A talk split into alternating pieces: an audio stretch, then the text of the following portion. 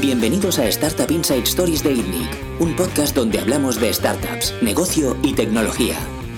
El podcast de esta semana lo patrocina Factorial, la plataforma de recursos humanos preferida no solo por los directores de recursos humanos, que evidentemente les mejora mucho la vida y les da información para trabajar, también para los empleados, que lo utilicen sin que haya que perseguirles. Factorial centraliza la información de los empleados y automatiza todo el proceso administrativo en un simple portal. Gestiona para ti vacaciones, el control horario, la ordenación de todos los documentos, contratos, incluyendo sus firmas digitales, el proceso de nóminas, el control de turnos, el reclutamiento y la selección, la evaluación del desempeño, entre muchos otros. Utiliza el código ITNIC para conseguir un descuento del 20% durante los primeros tres meses. Conéctate a través de la web factorialhr.es factorialhr.es. Buenas tardes, bienvenidos al podcast de ITNIC. Hoy tenemos a Benoit y a Avi con nosotros, eh, los fundadores de Payflow. ¿Cómo estáis? Muy bien, muchas gracias. Muy bien, gracias por invitarnos hoy. Gracias por venir. Em, Payflow es la última empresa en la que hemos invertido como ITNIC. Es una inversión que creo que se hizo pública esta misma semana o la semana pasada. Sí. Em, y bueno, ¿qué es Payflow? Explicar vosotros mismos. Yo, yo voy preguntando a ambos y decidís quién responde. Perfecto. Bueno, eh, en Payflow tenemos un modelo B2B2C y la idea que tenemos es darle al empleado la libertad de cobrar cuando quiera. No nos gusta la idea de que hasta ahora se haya cobrado solo una vez al mes. Creemos que esa forma de trabajar, esa forma de cobrar tiene sentido para las empresas, pero lo que estamos tenemos como misión es darle libertad financiera a los empleados y darle la posibilidad de cobrar lo que ya les corresponde cuando ellos quieran. Adelanto de nómina, ¿no? Lo que típicamente se conoce como un adelanto de nómina. Puede ser. No nos gusta esa, esa comparación. ¿Por qué? Es que, tiene, es que tienes este, esta connotación un poco negativa con un adelanto de nómina. O sea, un adelanto de nómina siempre tiene, tiene esta, esta idea de yo tengo problemas, yo tengo que ir a, a, de descubierto, tengo que hacer, entonces yo, yo voy a pedir este dinero como adelantarme mi salario, ¿no? O sea, lo que lo vemos más como una nueva forma de cobrar, como una forma Vale. más flexible, como una forma más, más justa también. ¿Vale? Y o sea, es- cobro en tiempo real de la nómina, podríamos decir. Claro, y pensar que, o sea, todo es tan, ahora todo es tan inmediato, o sea, tienes, o sea, una oficina, ¿no? O sea, estamos aquí en ITNIC, se puede, se puede tener una oficina en, por mes, ¿no? Hace unos años no se podía incluso solamente por año, ¿no? Ujú. Ahora hay algunos que hacen por semanas. Todo va más y más y más inmediato, ¿no? Coche, ahora te puedes alquilar un coche cada día o cada, o cada hora o incluso cada minuto. As a service, ¿no? Nóminas as a service. Claro, exactamente, exactamente. Así de que, Payflow. claro, exactamente. Muy bien, entonces lo que, lo que hacéis es tenéis eh, una tecnología que permite que el empleado, cuando la empresa ha contratado vuestros servicios ¿no? o ha activado el servicio de Payflow, pueda cobrar su nómina en cualquier momento. Sí. Em, ¿Qué límites hay ahí? ¿Hay, ¿Hay un tope? ¿Hay un máximo? ¿Hay un coste? ¿Hay un tipo de interés? Eh, ¿Hay implicaciones legales de cobrar más o menos? Sí, o sea, lo que te es la primera parte, sobre límites, sí hay límite, porque nosotros la, la, la idea es, es cambiar la manera de, de cobrar y no tener este, esta deuda. No queremos que la gente se va endeudando más Vale. que lo que tiene, que queremos que la gente salga de estos ciclos de deuda. Entonces ponemos límites en, en- en términos de porcentaje de tu nómina que puedes eh, eh, eh, acceder, te- te- límites en términos de, de número ¿Qué de porcentaje? veces. Has dicho límite de porcentaje. ¿Qué Claro, porcentaje? por ejemplo, recomendamos unos 30%, pero la gente, las empresas pueden escoger 20, 40, 50. Recomendamos 30 porque los que, lo que decimos es que eh, eh, 30% de tu nómina es lo, eh, puede ser imprevistos. 70% es tu alquiler, tu comida, tu transporte. Eso de un mes al otro no va a cambiar. Ya. Entonces, esto no lo tocamos. es un poco paternalista por esto, ¿no? En este sentido, sí. En ese O sea, sentido... es tricky, ¿eh? Porque te- os voy a preguntar en Claro. ambos landos. En ambos, por una parte es paternalista, por la otra puedes fomentar el- la mala gestión de- del dinero, ¿no? Es verdad, pero quieres realmente que, es especialmente cuando empiezas, o sea, nosotros hemos lanzado hace tres meses, así que no sabemos realmente cuál es el, el justo medio en este Ujú. sentido, pero tampoco no queremos... Pero sí que intentáis limitar el, el abuso de, de claro, cobrar claro, adelantado. claro. Y si vemos que la gente lo está usando de manera responsable, pues le quitaremos este límite. Pero... Entonces, sí. eh, un empleado que cobra, vamos a simplificar, mil euros netos, en cualquier momento del mes puede pedir un 30% de esos mil euros. no, no. Solo, la- solo que él ya ha trabajado. Si hoy Vale, somos ¿qué- ¿Cómo el- funciona esto? Claro, entonces si hoy somos el día 3, has trabajado tres días de, de, de tu- de este mes. O sea, ¿no? 300 euros. Eh, no, 30. No, 30 euros, Claro. perdón. Sí. O sea, si es el día 3, el empleado puede pedir 30 euros. Sí, exacto. Y, y luego, y esto va, va aumentando, ¿no? O sea, cada, cada, cada Y este dinero lo devuelve el empleado a final de mes La porque se le quita de la nómina. Con Sí, lo cual el empleado no tiene que hacer nada y la empresa le tiene que deducir de la nómina el importe que ya se le ha adelantado a través de Payflow. correcto. Sí, pero lo que hacemos es nos integramos con los procesos de la empresa para que esto no le suponga ninguna carga y todo sea automático, ¿no? Utilizamos la tecnología para esto. Vale. Eh, ¿Esto es un producto financiero? ¿Es un software? Eh, ¿qué- ¿Dónde categorizáis el tipo de servicio que ofrecéis? Lo, lo vemos más como producto de recursos humanos. Lo vemos Vale. más porque es realmente un, un- un perk que, la, que las empresas pueden ofrecer a sus empleados. Esta libertad financiera, esta, esta, este bienestar financiero. No lo vemos como un producto financiero porque la primera cosa es que legalmente es este, este, este dinero es tuyo, Vale. lo has ganado. No es un préstamo. No es un préstamo. no hay un tipo de interés. No, no, es una, no hay un un- aval. es un, o sea, es un, es una comisión que, que pagas. El modelo es que pagas esta comisión por retiro. ¿vale? Pero, o sea, no es un producto donde tienes un interés, no es un producto donde tienes que, que tienes TAE, tienes estos que realmente nos, nos asocian a, a un préstamo. Y eso es, no es esto. Es el dinero que has trabajado, es tuyo, lo puedes acceder cuando lo quieras. Y la otra razón por la que no somos un servicio financiero es porque somos claros, transparentes y justos, ¿no? Tú, si yo te pregunto a ti- Idealmente los servicios eh, financieros también deberían ser claros. Idealmente no, pero si yo te pregunto, por ejemplo, probablemente no te hayas quedado tú en descubierto la semana pasada, pero si te pregunto cuánto te cuesta un descubierto en tu cuenta de banco, no sé si sabes contestarme. Mm, 35 euros. Vale, Lo sé. 35 es si te quedas de, en menos un céntimo. Sí, no, Pero, ahí ¿y- ya no afino tanto. ¿Y qué pasa si te quedas en menos 40 durante una semana, durante un mes? Lo que pasa es que más. al final son 5 o 6 diferentes cláusulas escondidas en un, li- un Sí, sí. contrato de 30 No, no, y son peleas con el banco porque tienes el dinero en una cuenta y no en la otra y te cobran el traspaso y dices, a ver, pero si le están en tu mismo banco, ¿no? Van a ser- Los bancos, está claro que hay, hay mucha oportunidad para hacer las cosas mejor que como lo están haciendo los bancos ahora mismo, ¿no? Pero por eso la gente os asociaría con una fintech. ¿Os autodefinís como fintech? Nosotros más como HR Tech probablemente. O sea, nosotros, eh, por supuesto que la parte financiera es importante para, para el negocio, pero nosotros nos vemos como una empresa de recursos humanos y la idea es traer bienestar financiero a, a los empleados. Realmente es ayudar. Una pregunta. Si fuera un préstamo, que no lo es, ¿qué tipo de interés saldría? ¿Este cálculo lo hacen vuestros clientes? ¿Lo, hace- ¿lo hacéis vosotros? Mm, Es que no, no, es, eh, no es el interés, porque la verdad es que porque es una, es una tasa administrativa. Cuando, claro que si dices, oye, me voy a retirar 3 euros, vas a pagar 2 euros de estos 3 euros. Obviamente la, la- se vuelve loco, ¿no? Son interés de 100, 200, miles de por ciento. Pero lo, lo que pasa es que cuando tú vas al cajero, tú vas a retirar 50 euros y que tienes tu tarjeta BBVA, pero es un cajero Santander y que ves que hay 3 euros de comisión, tú no estás pensando, oye, este cajero me está, me está cogiendo 7% de, de interés cada vez que yo retiro. ¿Sabes? Que, y, eso es realmente la, la manera de... Claro, es, es- es la manera de, de verlo.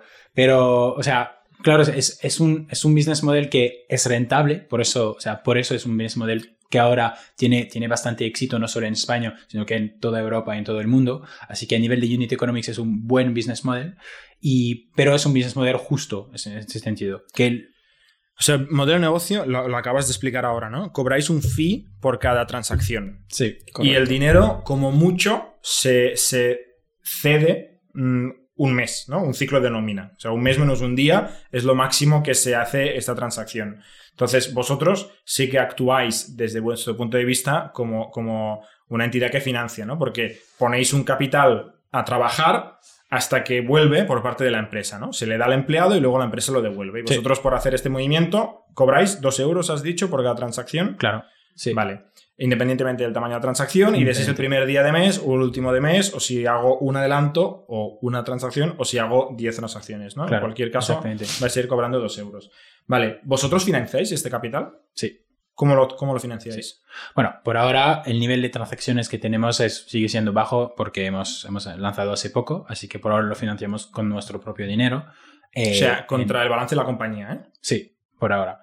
Eh, esto, este, obviamente, va, cuando, cuando superamos el 1000, 2000, 3000 transacciones al mes, que por, en promedio una transacción estamos hablando de entre 50 y 70 euros. Entonces, como si tienes 1000 transacciones por mes, estás, estás financiando 50.000 euros, no vale la pena de montar un vehículo de deuda a nivel, bueno, solo de a nivel legal y, financiero te va a costar más que, que, financiarlo directamente. Pero cuando llegaremos a un nivel con un loan book de más de 50, 100 mil euros, lo que hacemos es que tienes un, vehículo de deuda atado a tu vehículo de, operaciones y este vehículo de deuda financia esto. Tienes como una línea de crédito que está generalmente backed porque, bueno, ahora con, tu equity o con, tu empresa y esto vas financiando. Y porque a nivel de riesgo es un riesgo que es del sistema, es un riesgo sistémico, no es un... porque no trabajamos con una... El riesgo es la empresa. Claro, es que el riesgo... el empleado se le va a pagar nómina a final de mes si la empresa tiene dinero para pagar nómina. Correcto. El riesgo es el riesgo que la empresa se vaya a la quiebra. Entonces, La empresa, para el oyente, no Payflow. La empresa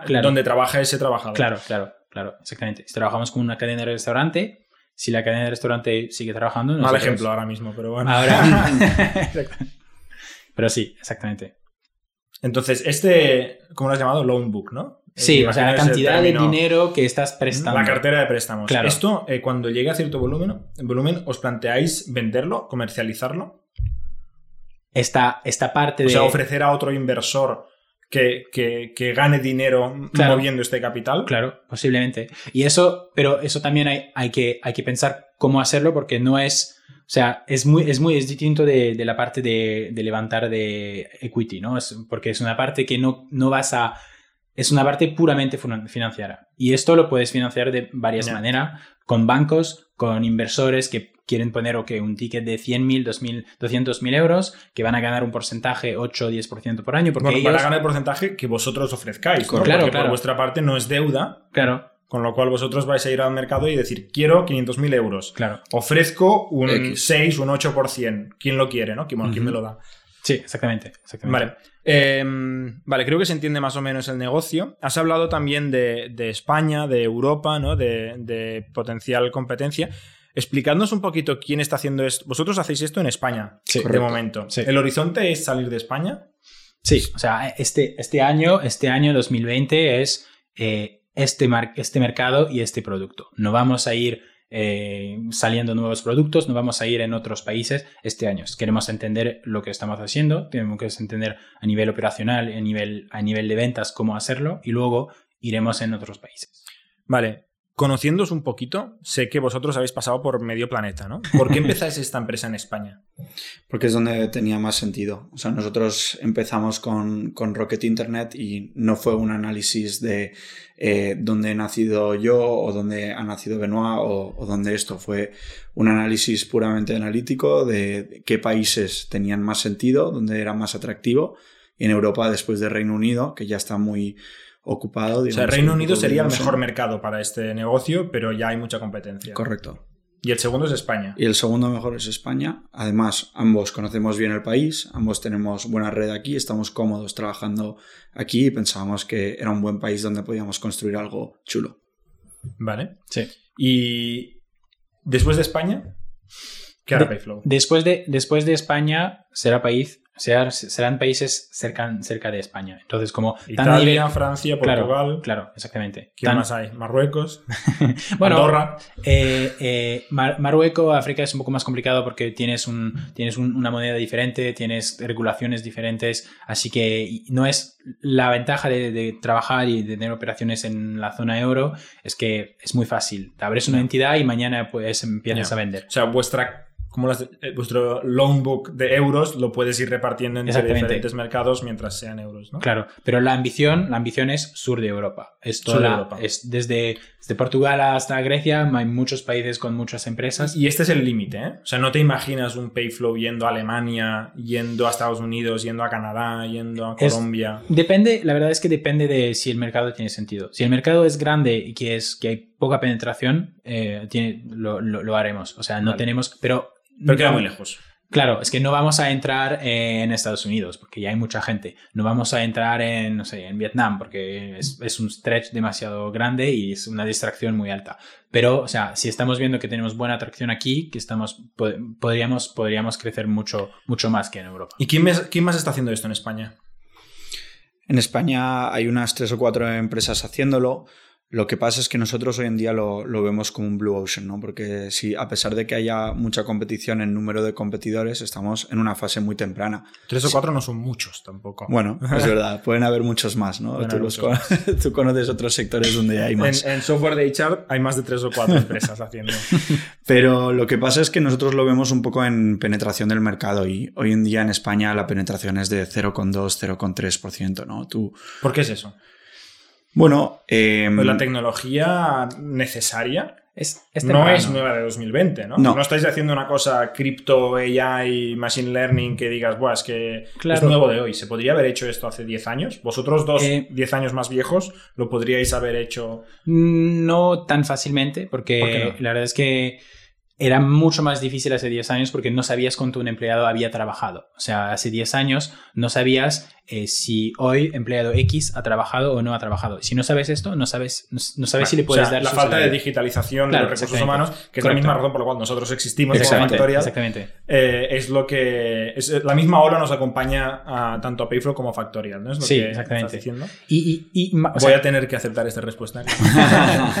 y, y, bueno, decir más que esto, o sea, a nivel, de, a nivel de competición, lo que estamos viendo en España es que esta competición es, es realmente buena para el mercado. O sea, el nivel de, de conocimiento de este modelo, el nivel de un poco awareness es muy bajo de un sistema así. Hoy si voy a, a- si voy a hablar con alguien y si le digo, oye, ¿sabes que puedes cobrar cuando quiera? No con Payflow, pero con cualquier empresa, cualquier solución. Ahora me dice que no. Hasta el momento donde él me dice, yo no sé, pero un amigo de mi primo me ha dicho que lo hace, que es muy chulo. Este momento de awareness, que yo creo que pasará en unos 6, 12 meses, que estamos justo al principio, eh, es, el, es el momento donde realmente en España va, va a empezar muy fuerte. Em, has dicho una cosa eh, que seguramente no todo el mundo sabe, ¿no? Que en España, concretamente, todos los trabajadores tienen el derecho de cobrar la parte meritada de su nómina en cualquier momento y la empresa tiene la obligación de ofrecérselo sin coste alguno. Claro. Sí. Este en realidad es un competidor estructural de Payflow. El hecho de que la ley, ¿no? O sea, Sí. eh, como empresa, si un empleado el día, no sé qué día estamos hoy, ¿no? El día 22 eh, me pide su 22 de 30 parte del salario neto, yo tengo que coger el equipo de administración, hacer el cálculo prorrateado y hacer la transferencia hoy mismo, ¿no? Y no le puedo pedir al empleado que pague nada por hacer esto, porque es una obligación de empresa. ¿Cómo competís contra esto? O sea, esto para mí es, o sea, nosotros compararnos con competidores es como Uber compararse con Cabify. Nosotros compararnos con el adelanto de nómina como era es como Uber compararse con Radio Taxi, pero no Radio Taxi de Madrid, ¿no? Radio Taxi en Jaén. De esperar 35 minutos, lo, mismo con, con, con Uber Eats, Globo, etcétera, comparado con los restaurantes, ¿no? Es compararnos con un adelanto de nómina es un poco eso. Y es porque así de, de esta forma, ¿Qué estás diciendo? ¿Cuál, cuál es la comparación? mira, cuando tú te solicitas ¿Por un qué es mejor nómina, Uber Eats que Radio Taxi Jaén? Es ¿Cuál la- inmediato. Es inmediato, Inmediato. es más rápido, es privado, no tienes que dar eh, explicaciones. O sea, tú cuando pides un adelanto de nómina, ¿no? O sea, la conveniencia de hacerlo y la Sí. velocidad. La pris- la Y la privacidad- privacidad. y la privacidad. Es muy importante. Mucha gente le da vergüenza de ir a ver su jefe y pedir un adelanto. Pero eventualmente recursos humanos se va a tener que enterar de que te tiene que quitar algo de la nómina. Claro, pero en La una privacidad empresa... en realidad Sí, pero en una empresa de, de mil empleados con recursos humanos casi no hablas. Pero Ya. tú tienes tu que decir jefe, a tu directo, jefe. tu claro, manager, Claro. antes le tenías que ir a decir, oye, necesito Claro. que me adelantes el día 22 de mes Sí. y ahora lo haces tú con la... claro. además que ahí es, si recursos humanos se quieren meter a cotillar en la aplicación, se puede meter, pero no- Bueno, no es pero- el caso, ¿no? Pero tiene Eh, que meterlo en la nómina. O sea- antes, no, porque esto está automatizado. Ah, vale. Esto está todo automatizado. Antes te- le tenías que enviar un email a recursos humanos. Ya. Y se queda el nombre como otra vez este está pidiendo un adelanto. ¿Qué creéis que tiene más fuerza? Eh, el- el- ¿La agilidad, la inmediatez y la conveniencia? Que sería el caso Uber contra Radio no sé qué. ¿O la vergüenza y el toque psicológico de tener que pedir un adelanto con vuestro manager?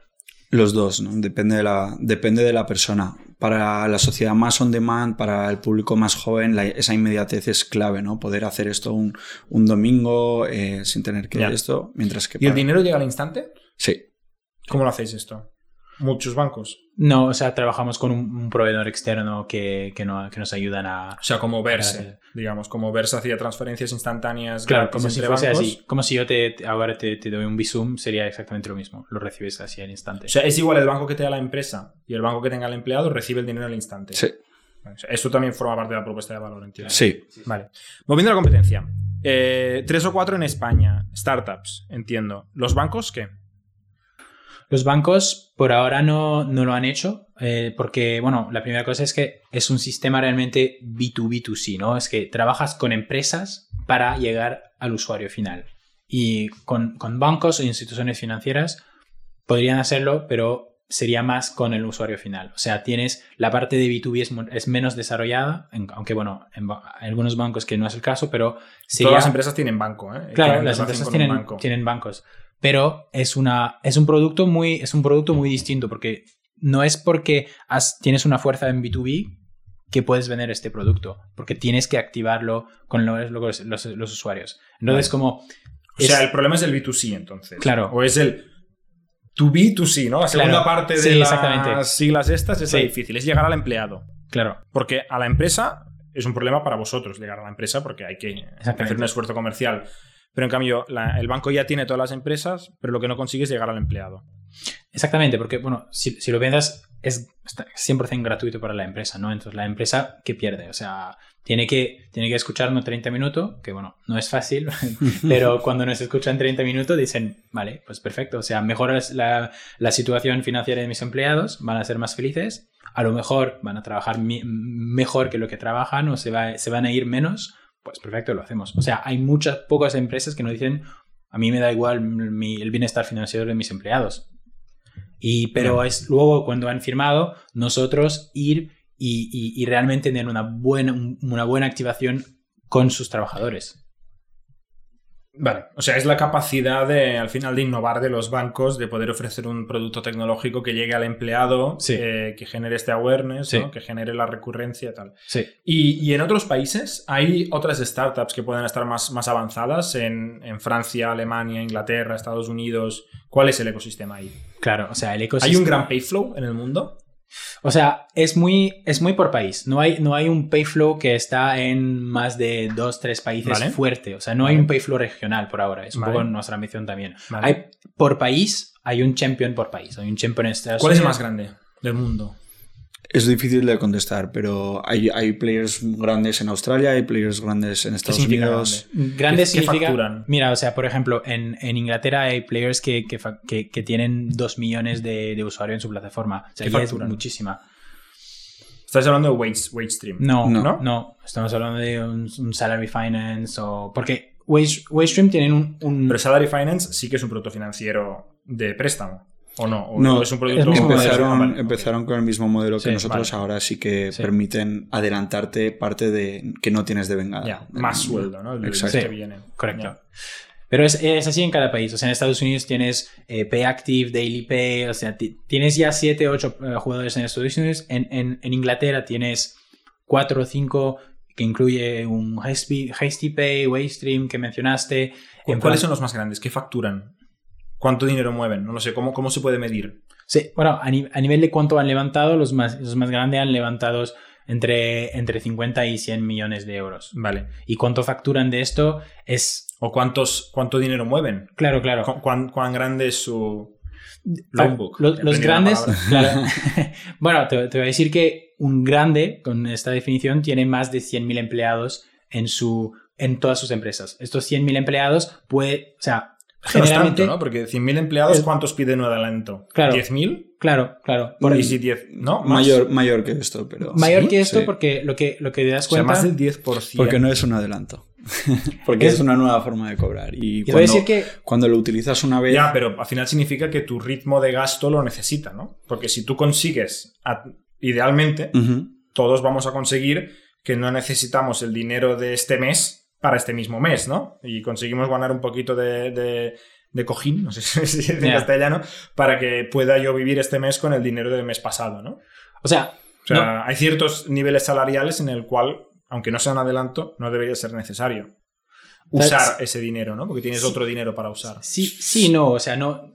no estás vendiendo droga con alguien que va a comprar cada mes porque lo ha usado el mes pasado, ¿no? Estás realmente, o sea, eh, la situación es usar este dinero para salir de otros préstamos, de otra situación que te has metido. O sea, la gente que usa este sistema no son, son gente que, que no tienen nada de no problemas financieros y que luego, oye, un imprevisto de 100 euros no lo tengo, voy a usar Payflow, ¿no? La gente que ya tiene niveles de deudas alta y que quieren salir gracias a este sistema. Entonces, tomar un, tomar un par de meses para hacer esto. En, en, ese sentido. Em, vamos a ver de tema. Pregunta de transición muy random. ¿Sois blockchain, cryptocurrency, real-time exchange de algo? ¿Tenéis algo cripto en el ADN, en la tecnología? No, yo creo que mm. cripto es muy, para mí es bastante buzzword en este sentido que no, no es, o sea, hay, ventajas. Pero sí que hay una parte tecnológica que tendría sentido. Este streaming de generación de, monedas, o sea, cada segundo que pasa vas, vas, minando tu sueldo, ¿no? O sea, conceptualmente tendría sentido. En este sentido sí, estoy, estoy de acuerdo, pero no es... No, no, vale la pena hacerlo, hacerlo así. O sea, probablemente probablemente es un, es un, sistema que por ahora no, no hace falta de ponerlo en una blockchain. Puede ser que sí, en cuatro o cinco años, si realmente la gente lo usa, pero el usuario final, no, el, no los 5% de early adopters que, están, que lo están usando, pero gente que paga con blockchain, mm. que paga con, con criptomoneda, eso sí que lo, lo, haremos. Pero hasta que llegamos a este nivel ya van a pasar 3, 5 años. Vale. Em, destino a la transición. Habéis dicho que lleváis 3 meses. Desde el lanzamiento, tres meses. Yo creo que es de las empresas más jóvenes que entrevistamos en el podcast. Eh, no, no, estoy recordando muchos proyectos que en solo tres meses ya estén aquí explicándolo. Eh, ¿Dónde está Payflow ahora mismo? Explicadme, abrid las métricas. Clientes, empleados, mm, el producto. Si quieres, te lo contamos un poco como la historia, o sea, el que hemos hecho en los últimos seis meses, ¿no? pues en el primer mes eh, tuve que convencer a Benoit para venirse de Singapur, pero una vez que se vino ya nos pusimos manos a la obra y bueno, el primer mes es lo de siempre, ¿no? Montar la estructura legal, pensar en el legal framework, ya sabemos cómo lo están haciendo en otros países, pero cómo se hace aquí, decidir tu branding, qué tipo de imagen quieres portray. ¿Eso cuándo fue? Esto en enero. Enero, vale. O sea, el preproducto. Exacto. Y ya para finales de enero, pues ya sacamos una sociedad y estamos más o menos listos pues, para empezar a desarrollar el producto. Eh, dedicamos mucho tiempo a encontrar nuestro CTO. Sois los dos fundadores. Sí. Correcto. Socios iguales, parecidos, iguales dedicamos mucho tiempo a encontrar nuestro CTO porque la verdad es que él es la superestrella de verdad del equipo. ¿no? Ninguno de los dos es técnico. Ninguno de los dos es técnico. Somos ambos ingenieros, pero, pero ambos no, no, hemos hecho, no hemos desarrollado hace mucho tiempo. Y bueno, desarrollar una aplicación fuerte es lo que puede hacer que esto funcione o no funcione y para eso dependemos totalmente de, de, Juan, ¿no? Tuvimos la suerte de encontrarle, nos tiramos dos meses más o menos preparando una versión del MVP desde wireframes tempranos ¿Y por vuestro propio capital? ¿Con sweat equity? ¿O qué, había ahí? ¿Qué invertisteis? Claro, en, este momento ya, ya teníamos una parte de, esta ronda que hemos anunciado que era en pre-seed, que era en pre-semilla, antes de, de, lanzar en semilla. o sea, ya con un poquito de inversión externa. ¿eh? Sí, el primer día. Claro, correcto. Primer día. Porque la verdad es que sin, sin, sin estos dinero hubiera sido muy complicado contratar a, la gente que hemos contratado. Sin dinero y también sin la, sin la marca. O sea, el primer inversor que metisteis fue Rocket Internet. ¿Y había un PowerPoint? No. ni eso. No, ya habíamos trabajado ambos con ¿Qué había? ¿Qué, le enseñasteis a Rocket Internet? sonríe. Realmente lo. No, Nuestra cara. No, hemos trabajado ambos con ellos. Claro, es que no. Es la relación existente que teníais. Claro, claro. y le dijisteis, oye, Rocket, eh, Somewhere, queremos hacer esto. Mm, ¿Inviertes? Y dije, dijo, sí. Claro, claro. Era así. O sea, ya, e, este modelo ya ya lo conocíamos. O sea, es un modelo que cuando fuimos incluso juntos a MIT hace siete años, estaba justo empezando los de Estados Unidos. Cuando lo hemos visto, esto nunca lo vamos a hacer, es un modelo que no tiene nada de sentido. Siete años después, seguimos escuchando sobre este modelo, hace tres, cuatro, cinco años, cuando se, em, empezó a volver un poco, un poco más interesante. Y luego hemos dicho, oye, este modelo hay que hacerlo en España, que no hay, o sea, realmente es, es, el momento de hacerlo en España. Claro. Y, Pero ya había competencia. Claro, claro. Sí, sí. Pero, pero, o sea, hay competencia en mm, todos los Sí, no, la competencia no es mala. Ya, exactamente. Y entonces, como hemos dicho, vale, hay que hacerlo ahora en España, es el buen momento. Y así, así lo Pero esto es un Bueno. poco diferente a, a otras eh, empresas, ¿no? En nuestro caso elegimos el modelo y luego el país. Normalmente la gente está en un país y piensa Totalmente. qué modelo voy a hacer, ¿no? Esto es una cosa, yo creo que bastante única vuestra y que a mí particularmente me genera... eh, o sea, respeto mucho el hecho que la gente mire el planeta y diga, este es el, epicentro de este negocio. Eh, en este podcast estuvo hace mucho tiempo uno de los fundadores de Yego. Antes se llamaba Yugo, de las, de las motos, Sí. que es un equipo eh, francés Sí, sí. que decidieron venirse a Barcelona porque vieron una oportunidad de movilidad en Barcelona. Que luego se han comido unas cuanta- unos cuantos palos porque Barcelona con la movilidad ha tenido problemas últimamente, pero decidieron venir aquí a hacer el negocio, ¿no? No porque nacieron aquí eh, o porque estaban aquí, ¿no? Con lo cual es, es una decisión curiosa. Eh, este es un, es un tema que, por ejemplo, nosotros en Factorial, que ahora eh, estuvimos hace unos meses por Estados Unidos, ¿no? Eh, levantando capital, es decir, oye, ¿por qué en Barcelona, no? Y al final es decir, oye, pues eh, cuando nosotros montamos la empresa anterior, empezamos en Barcelona y fracasamos en Barcelona, tuvimos que ir a San Francisco para levantar capital y tal, y ahora es decir, no, no, ahora es al revés, ahora aquí tenemos una ventaja única de encontrar talento donde no competimos contra Facebook, contra Amazon, contra etcétera, etcétera, etcétera, para el mejor talento técnico, aunque están empezando a venir. Sí. eh, yo creo que es un muy buen sitio para empezar una, empresa altamente eh, tecnológica. Claramente. Aunque están empezando a venir, ¿eh? No, claramente. O sea, y para nosotros- suben los costes de- del talento y, y nos hacen competir más. Pero bueno, Sí. seguimos teniendo una ventaja aquí. y fue Sigo con la historia. Estabas con que cara bonita, poquito de capital de Rocket Internet, contratáis CTO, contratáis equipo técnico, empezáis a des- a desarrollar proyecto. Sí. Sí. Nos plantamos a marzo de 2020. Sí, más, más abril incluso, ¿no? Para Abril. cuando ya teníamos una primera, primera versión del MVP, que nos daría vergüenza enseñártela ahora, pero fuimos capaces de engañar a, a dos empresas de amigos para probarla, ¿no? Y lanzamos y con esto aprendimos un montón. Y la verdad es que ahí ya más o menos llegó el confinamiento, entonces somos una empresa que prácticamente se ha lanzado en pleno COVID. Nosotros conocemos trabajar en teletrabajo, conocemos trabajar durante el COVID, pero todavía no conocemos eh, hacerlo sin, sin esto, ¿no? ¿Tenías oficina? Sí. Aquí, aquí en Barcelona, mm, cerca de. Pero tú no estás en Barcelona normalmente, ¿no? No, estoy en Madrid, estamos divididos. Que... O sea, ya desde el primer día estáis distribuidos y, y Sí. separados. La verdad es que cuando, cuando lo miras un poco, es un poco lo que dijiste sobre el ecosistema, ¿no? Si, si quieres hacer una empresa española, a lo mejor hay que hacerlo desde Madrid. Si quieres hacer una empresa in- internacional con regional, en Barcelona es mucho mejor para atraer talentos, especialmente técnicos, que es siempre lo más difícil en cualquier empresa que, que empieza, es el talento técnico. Y en Barcelona es mucho mejor, muchísimo mejor. Porque vuestro target es empresa grande, pequeña, mediana, eh, multinacional. ¿Cuál es el? Grandes. Grande. Grandes. Que O sea, están en Madrid principalmente. Exactamente. Las sedes de las grandes eso, empresas. Aquí el tejido SMI, en, aquí en Barcelona, donde estamos ahora mismo, es, es muy rico, pero la gran, gran empresa Correcto. acostumbra Sí, a tener headquarter en, en Madrid. ¿no? Por esto tiene mucho sentido que Avi y, y- y, bueno, un par de, de miembros del equipo están en Madrid y toda la parte técnica de producto y, y algunos otros de ventas están aquí en Barcelona. Interesante. No me has dicho ni un número todavía, que es lo que te había preguntado. Bueno, entonces empezamos con estos dos y en los últimos... Dos clientes. Dos clientes. Empezamos, con, empezamos con dos clientes en abril que eran dos amigos. Vale. Pero bueno, hemos podido vender durante el COVID, la verdad es que ha sido difícil. Vía Vale. videoconferencia tienes que aprender nuevos skills. Gente de ventas que lleva 15 años vendiendo de otra forma tiene que aprender nuevas formas de trabajar. Pero nos plantamos hoy con más o menos 30 empresas, Vale. 30 empresas clientes, correcto, que ya no son amigas. que ya no son amigos. Alguna habrá, pero. Que son empresas reales con empleados reales que hacen, que hacen transacciones ¿Y reales. ¿Hacen transacciones? Sí, ¿Hay uso de producto?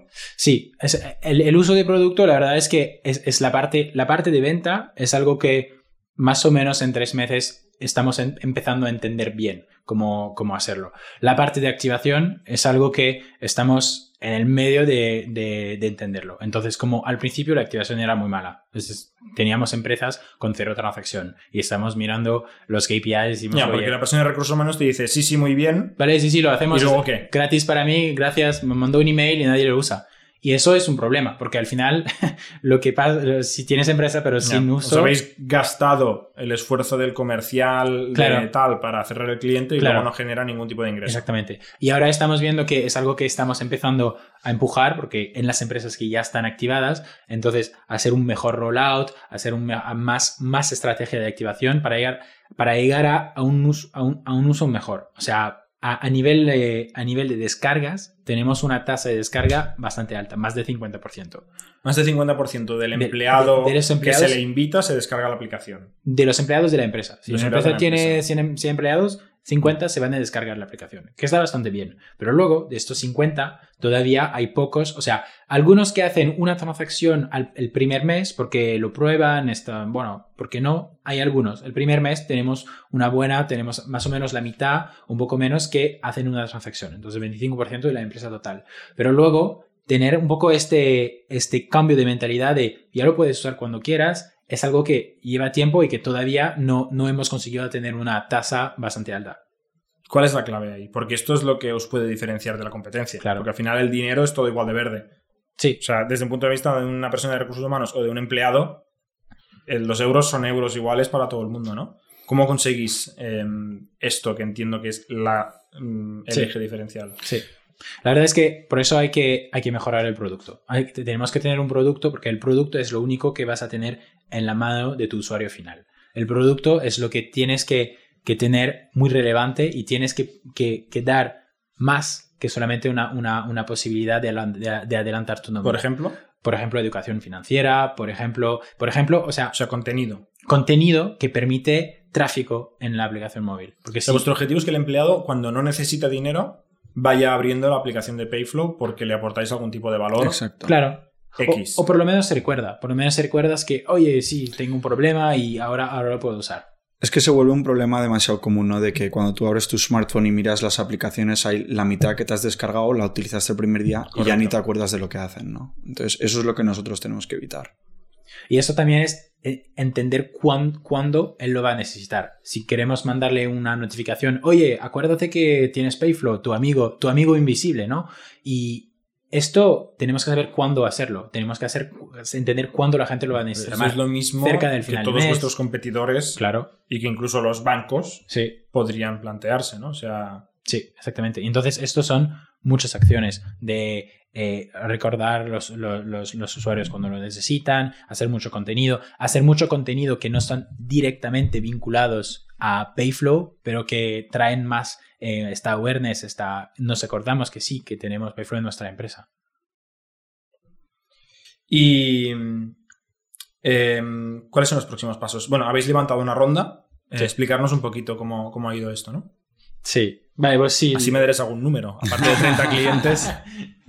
No, o sea, sí, hemos, hemos levantado un- una ronda en total uno- 1,6 millones de, de euros. ¿vale? Lo hemos es una ronda considerablemente grande con el poco tiempo de vida que tenéis para una startup en Barcelona, ¿no? Sí, es verdad. O sea, te- hay, hay dos cosas que impactan. La primera es que hay este, esta, esta urgencia de... Es, es un modelo que es bastante... que todo el mundo entiende que va a funcionar. Va a funcionar en España. Entonces, como esta competencia fuerte, la, o sea, eh, la usamos como... como El capital es competencia, es lo que estás diciendo. el capital es, es capital que hemos levantado. Es, ventaja competitiva. es una ventaja competitiva. Claro. O sea, aquí al final, si cuesta mucho diferenciarse, pero uno levanta muchísimo más capital que el otro, este gana, es lo que estás diciendo.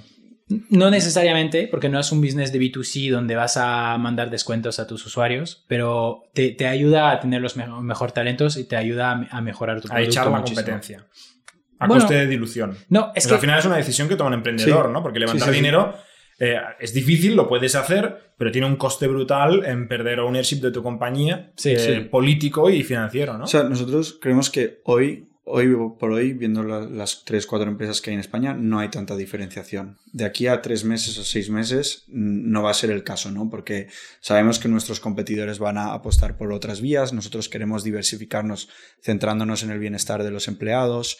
Y ahí, en ese momento ya no, ya no va a ser una cuestión de que sean productos directamente, como en vuestro caso, Factorial no es lo mismo que Personio.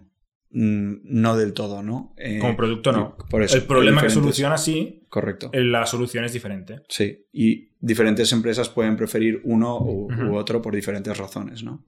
Y que eso, eso empezará a pasar. Sí. De todas formas, está Yo, claro por ejemplo, que- yo no creo en, en nuestro caso que ser el que más capital tiene te haga ganar. Pero porque la clave no es, eh, por ejemplo, poder hacer dumping de precios o algo así, ¿no? Es, es eh, hacer que un problema feo se convierta en bonito. Sí. Y eso a base de dinero no lo solucionas. Sí. Eso hay que tener buenas ideas, hay que ejecutarlas rápido, hay que hablar con el cliente y tal. Eh, hay otros negocios, yo que sé, un- en una pelea Uber-Cabify, ahí Ujú. un dumping de precios puede ganar un mercado, Sí, ¿no? claro. Sí. Y al final uno coge y dice, pues yo levanto, levanto, levanto, levanto, pierdo, pierdo, pierdo dinero y cuando se han muerto todos, entonces pongo precios razonables y me convierto en una empresa sostenible. Sí, Pero eso pasa muy poco en B2B. Eso Vale. es, es- es- y es- y no es la idea. La idea Vale. de tener esta Entonces, ronda... ¿por qué levantáis eh, Claro, es que- tanto dinero Claro, tan es que- rápido? Bueno, podríamos no haber, o sea, no haber levantado la parte de, de después del pre-seed, ¿no? Podríamos haber, nos haber quedado con los inversores iniciales, pero con este dinero hubiéramos llegado hasta el final del año, el mes de octubre, noviembre. Y bueno, yo siendo bastante pesimista, a lo mejor es mi lado francés, pensaba que en octubre, noviembre la situación iba a ser mucho más complicado, a ni- Ya. mucho más complicada a nivel de a nivel de fundraising. Entonces hemos dicho Por el COVID.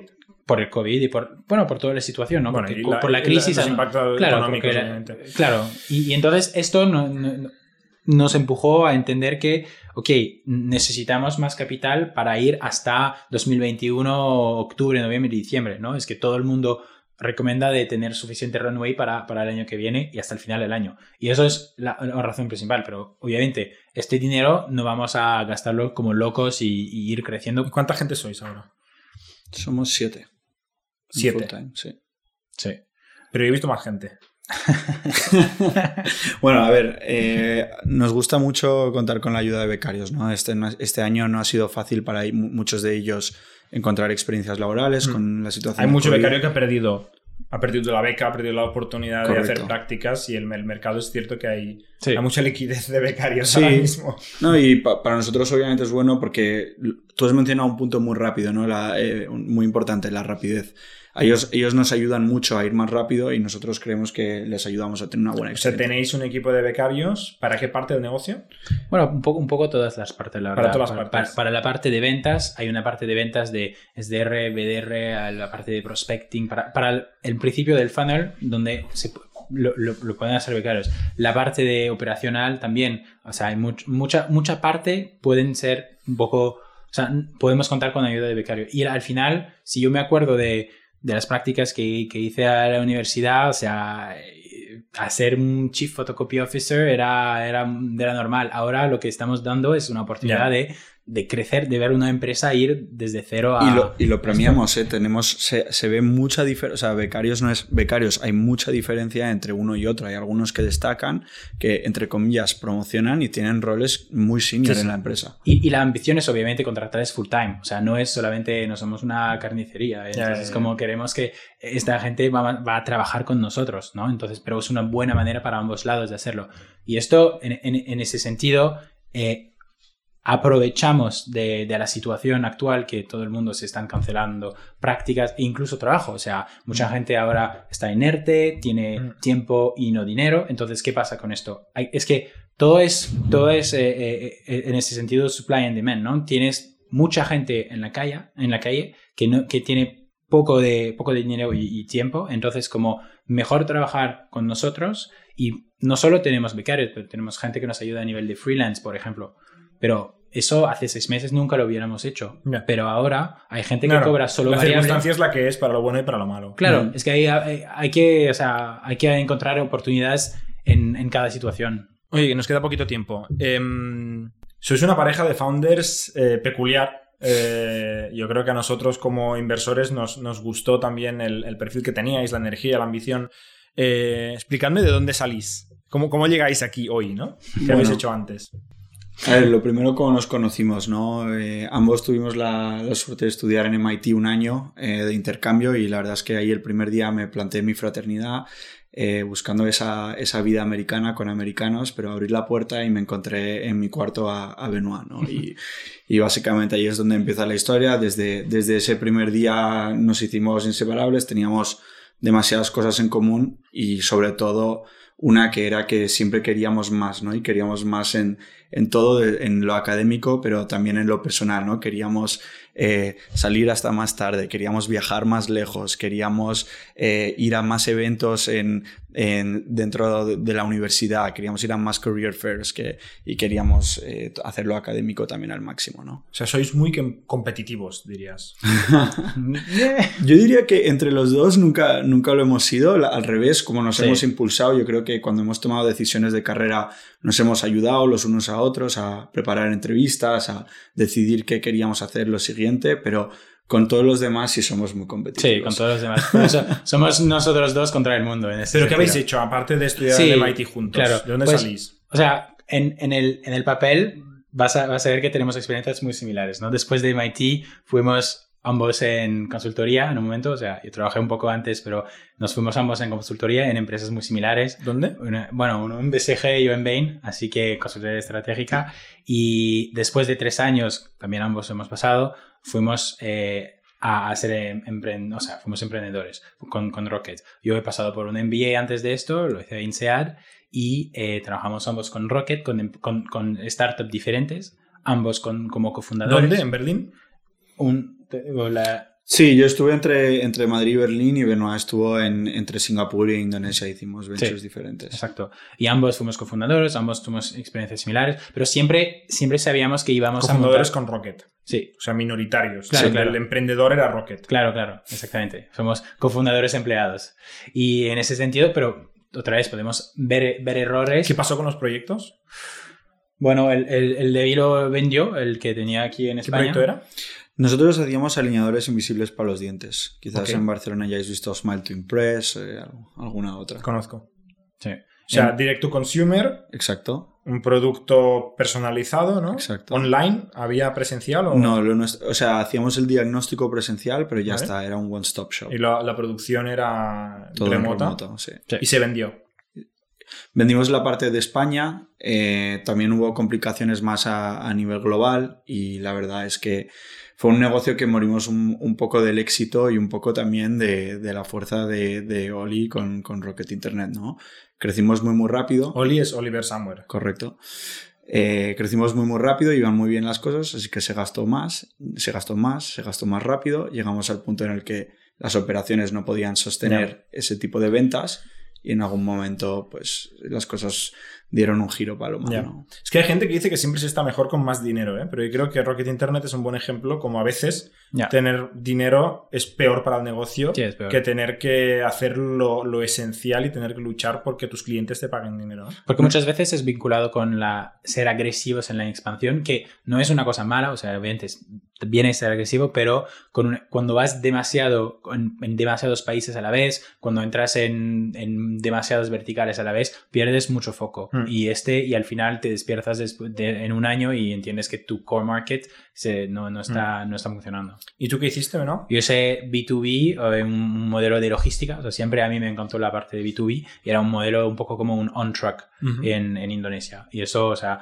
un poco eh, tener una plataforma con, con vendedores, con, con shippers y, y, con truckers y hacer un poco este, este match. Y este ha sido bastante bien en, en, Indonesia, o sea, montamos el producto, lanzamos los primeros clientes, luego al final había un mejor fit en otro, en otro país, en, en Australia, el, el, negocio de Australia está yendo mucho, bastante bien y ahora están, están levantando su ronda, así que Y después de Rocket decidisteis montar Payflow. Sí, justo después, justo después y es que fuimos hablando, hablando con ellos, hemos dicho que ahora vamos a hacer este modelo, lo vamos a hacer en España y luego hemos decidido, pero, pero ah, ¿por qué no lo hacemos juntos?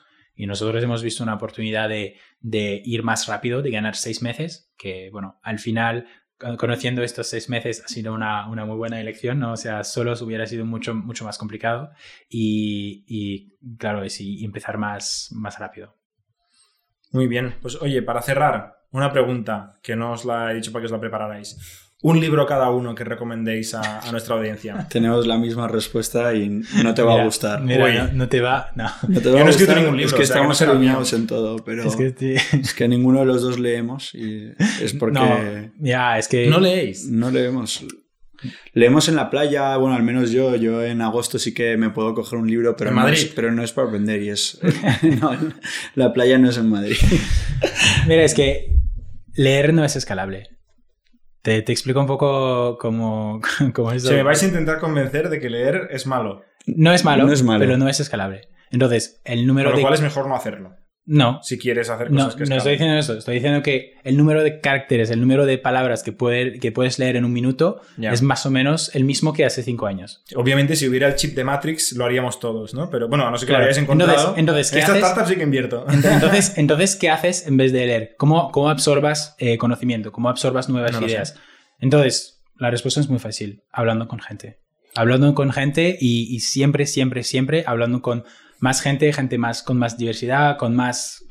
Con, con ideas diferentes simplemente. Y eso ambos pasamos mucho tiempo a hablar con gente y porque cuando hablas con gente, eso sí que es escalable. Porque cuando hablas con alguien, él ha leído muchos libros, ha hablado con mucha ver, gente eh, y condensa... Puedo, eh, puedo argumentarte que, por decir algo, hablar con Elon Musk es mucho, más, mucho menos escalable que leer un libro de Elon Musk que se lo pueden leer 5 millones de personas y él no tiene tiempo humano para hablar con 5 millones de personas, ¿no? No, Eso es verdad. O sea, más, más que nada es que, o sea, por ejemplo, a mí sí que me gusta hablar de los libros que ha leído la gente, porque de verdad, o sea, tú te Pero tiras, claro, tú no puedes opinar. te, te tiras media hora, escuchas, eh, te, te cuentan los 10, 15 facts más importantes, Eso pero es es que al final muchos de estos libros de non-fiction son 10 o 15 facts, ¿no? Si Todos los- podrían ser un medium post. Exacto, exacto. Pero, pero sí, estoy de acuerdo. O sea, tener el conocimiento de Elon Musk lo puedes tener leyendo su libro. Y estoy de acuerdo. Y eso sí que... No sé ni si tiene libro, ¿eh? He dicho Elon Musk. Sí, sí. A alguien con quien yo sí que intentara la semana que viene hablar con él, seguramente no lo conseguiría. Claro, claro. Pero bueno, un día puede ser que sí.